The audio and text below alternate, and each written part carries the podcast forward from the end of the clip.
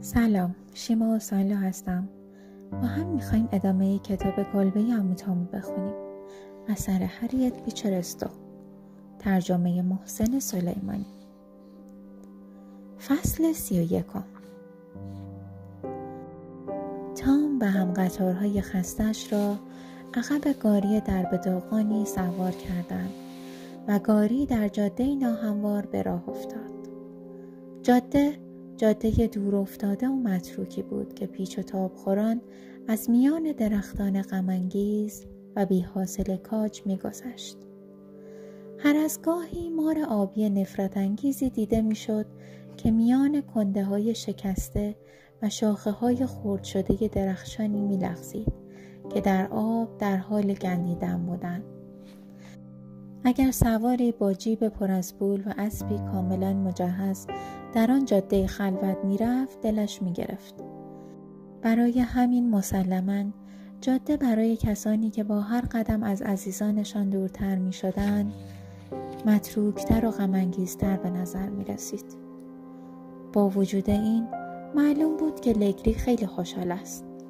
گاه گاهی نیز بطری شرابی را که در جیبش داشت در می آورد و می نوشید.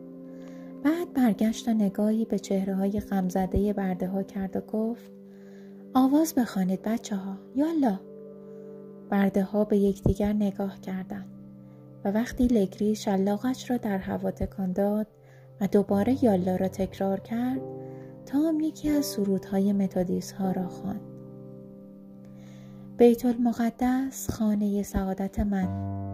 ای نام همیشه عزیز من. پس کی غمهایم پایان میابد لگری نهر زنان گفت خفش و سیاه حوضی فکر کردی من می‌خواهم به سرود شما متودیس های لعنتی گوش کنم؟ گفتم یه چیز شاد بخوانید. زود باشید. یکی از برده ها آوازی بیمنی را که بین برده ها رواج داشت خواند. ارباب دید که راکان می‌گیرم بالا بپرید بالا بچه ها از خنده روده پر شد. ماه را می‌بینی؟ هه هه هه بچه ها هه هه هه. سیاه ها شعر را با سرصدای زیاد میخواندند و زور می‌زدند تا شاد باشند اما هیچ دعای سوزناکی بیش از آهنگ همسرایی آنها نمی‌توانست اندوه عمیقشان را برساند. لگری به طرفی که امیلین بود چرخید. و دستش را روی شانه او گذاشت و گفت دیگر رسیدیم.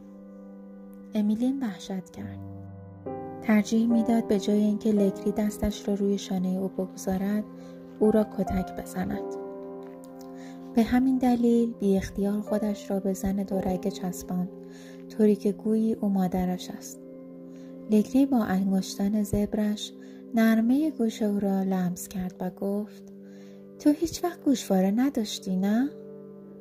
امیلین در حالی که سرش پایین بود و میلرزید گفت نه ارباب. خب وقتی به خانه برسیم یک جفت گوشواره بهت می‌دهم. به شرطی که دختر خوبی باشی. دلیلی ندارد آنقدر از من بترسی. من نمی‌خواهم بگذارم تو کارهای سخت بکنی. با من بهت خوش میگذرد و مثل خانم ها زندگی می‌کنی. به شرطی که دختر خوبی باشی. لگری خیلی مهربان شده بود. آن هم فقط به خاطر اینکه زیادی نوشیدنی خورده بود. در این موقع حسارهای مزرعه از دور پیدا شد. املاک لگری قبلا متعلق به مرد ثروتمند و خوش بود که از نظر زیباسازی خیلی به مزرعه می رسید. وقتی مرد برشکسته شد و مرد لگری آن را در یک حراج خرید و مثل چیزهای دیگر از مزرعه فقط برای سودجویی استفاده کرد. به همین دلیل حالا مزرعه تبدیل به ویرانه غمانگیزی شده بود. زمین چمنزار زیبای جلوی خانه حالا علفزاری در هم و بر هم بود و پر از سطلهای شکسته چوبهای بلال و زباله شده بود و باغ را نیز علفهای هرز گرفته بود. درشکه در راه شنی و پر از علف هرزی که دو طرفش درخزار بود پیش می‌رفت. خانه بزرگ و زیبا مثل خانه هایی بود که در جنوب همه جا دیده می شود.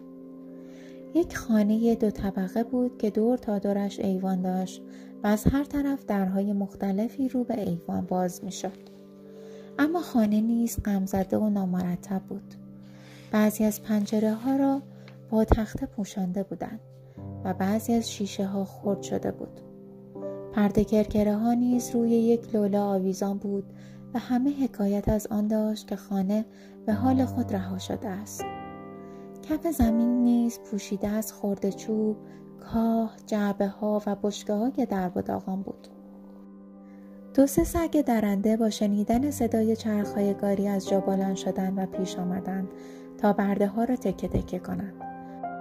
اما چند خدمتگار با لباس های پاره پوره با زحمت زیاد توانستند تام و همقطارهایش را نجات دهند.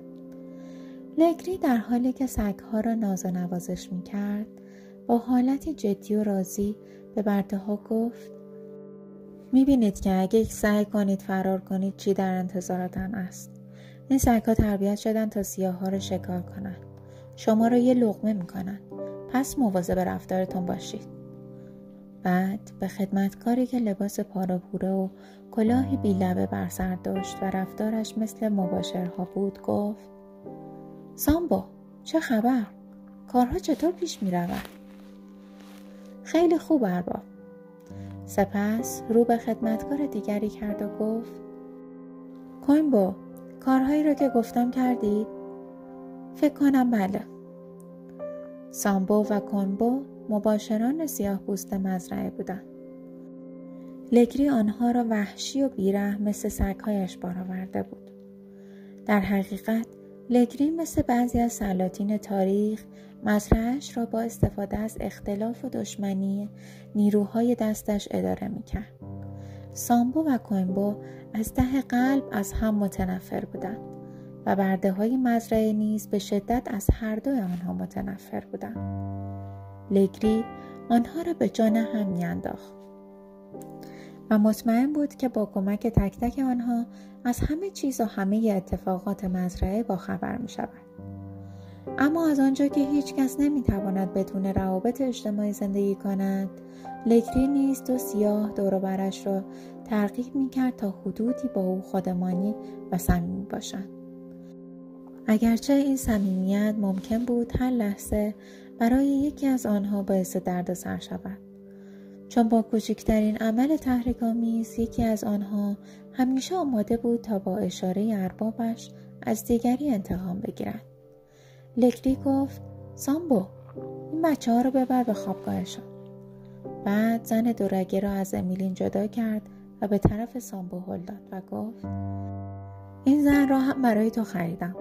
بهت قول داده بودم یک زن برایت بیاورم. زن لرزید و خود را عقب کشید و گفت آه ارباب شوهر من در نئولانز است لگری شلاقش را بلند کرد و گفت خب که چی؟ مگه شوهرم اینجا نمی‌خوای؟ ببند دهن تو برو سپس به امیلین گفت دوشیزه خانم شما هم بیایید با من برویم به خانه برای لحظه چهره سیاه و خشمگینی از پنجره خانه پیدا شد. لگری در را باز کرد و صدای زنانه چیزی گفت و تام که با نگرانی به امیلی نگاه می کرد صدا را شنید. اما لگری در جواب با عصبانیت گفت دهانت را ببند من هر کاری دلم بخواد با شما می‌کنم. اما تام دیگر چیزی نشنید چون فوری دنبال سامبو به خوابگاهش رفت. خوابگاه گوچه باریکی بود با ردیف آلونک های تو سری خورده که دور از خانه و در قسمتی از مزرعه قرار داشت. قلب تام از دیدن آلونک ها فرو ریخت.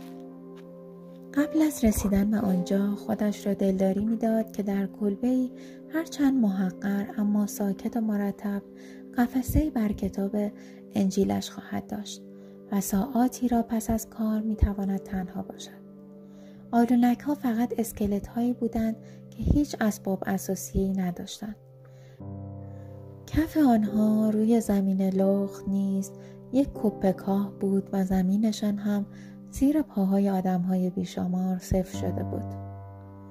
تام به سامبو گفت کدام یکی مال من است؟ سامبو گفت نمی‌دانم فکر کنم همین است فکر کنم برای یک نفر دیگر جا باشد توی اینها پر از کاکاسیا هست. نمی‌دانم با کاکاسیا های بیشتر چه کار کنم. خیلی از شب گذشته بود و کارگران خسته و دست دسته به آلونک ها برمیگشتند لباس های زنها و مردها خاکی و پاره بوره بود و دل و دماغ نداشتند تا با خوشرویی از برده های تازه استقبال کنند. کمی بعد صداهای خشن آدمهایی آمد که در کنار آسیاب دستی سر نوبتشان با هم دعوا می کردن. چون تازه می‌خواستند های سفتشان را آسیاب کنند تا نانی برای شام بپزند. آنها از طلوع آفتاب زیر شلاق مباشرها کار کردند و چون این فصل زمان اوج و فشار کار آنها بود مباشران مزرعه به هر وسیله متوسل می شدند تا رسشان را بکشند. تام فقط مردان عبوس اخمو و تبدیل شده به حیوان و زنان ضعیف و دلمرده را می‌دید که زنانگیشان را از دست داده بودند. قویترها ضعیفترها را عقب می‌زدند تا زودتر ذرتهایشان را آسیاب کنند. برای همین هم طبعا از آنها جز خشونت و خودخواهی حیوانی نمی‌شد توقع دیگری داشت. شب تا دیر وقت صدای آسیاب شنیده می‌شد. چون تعداد آسیاب های دستی کم بود و ضعیفترها باید صبر می کردن تا آخر از همه هایشان را آسیاب کنند. سامبو کیسه ذرتی جلوی زن دورگه پرد کرد و گفت هی اسم مزخرفت چیه؟ زن گفت لوسی خیلی خوب تو حالا زن من هستی این را آسیاب کن و شام بپس فهمیدی؟ من زن تو نیستم و نمی‌شوم برو.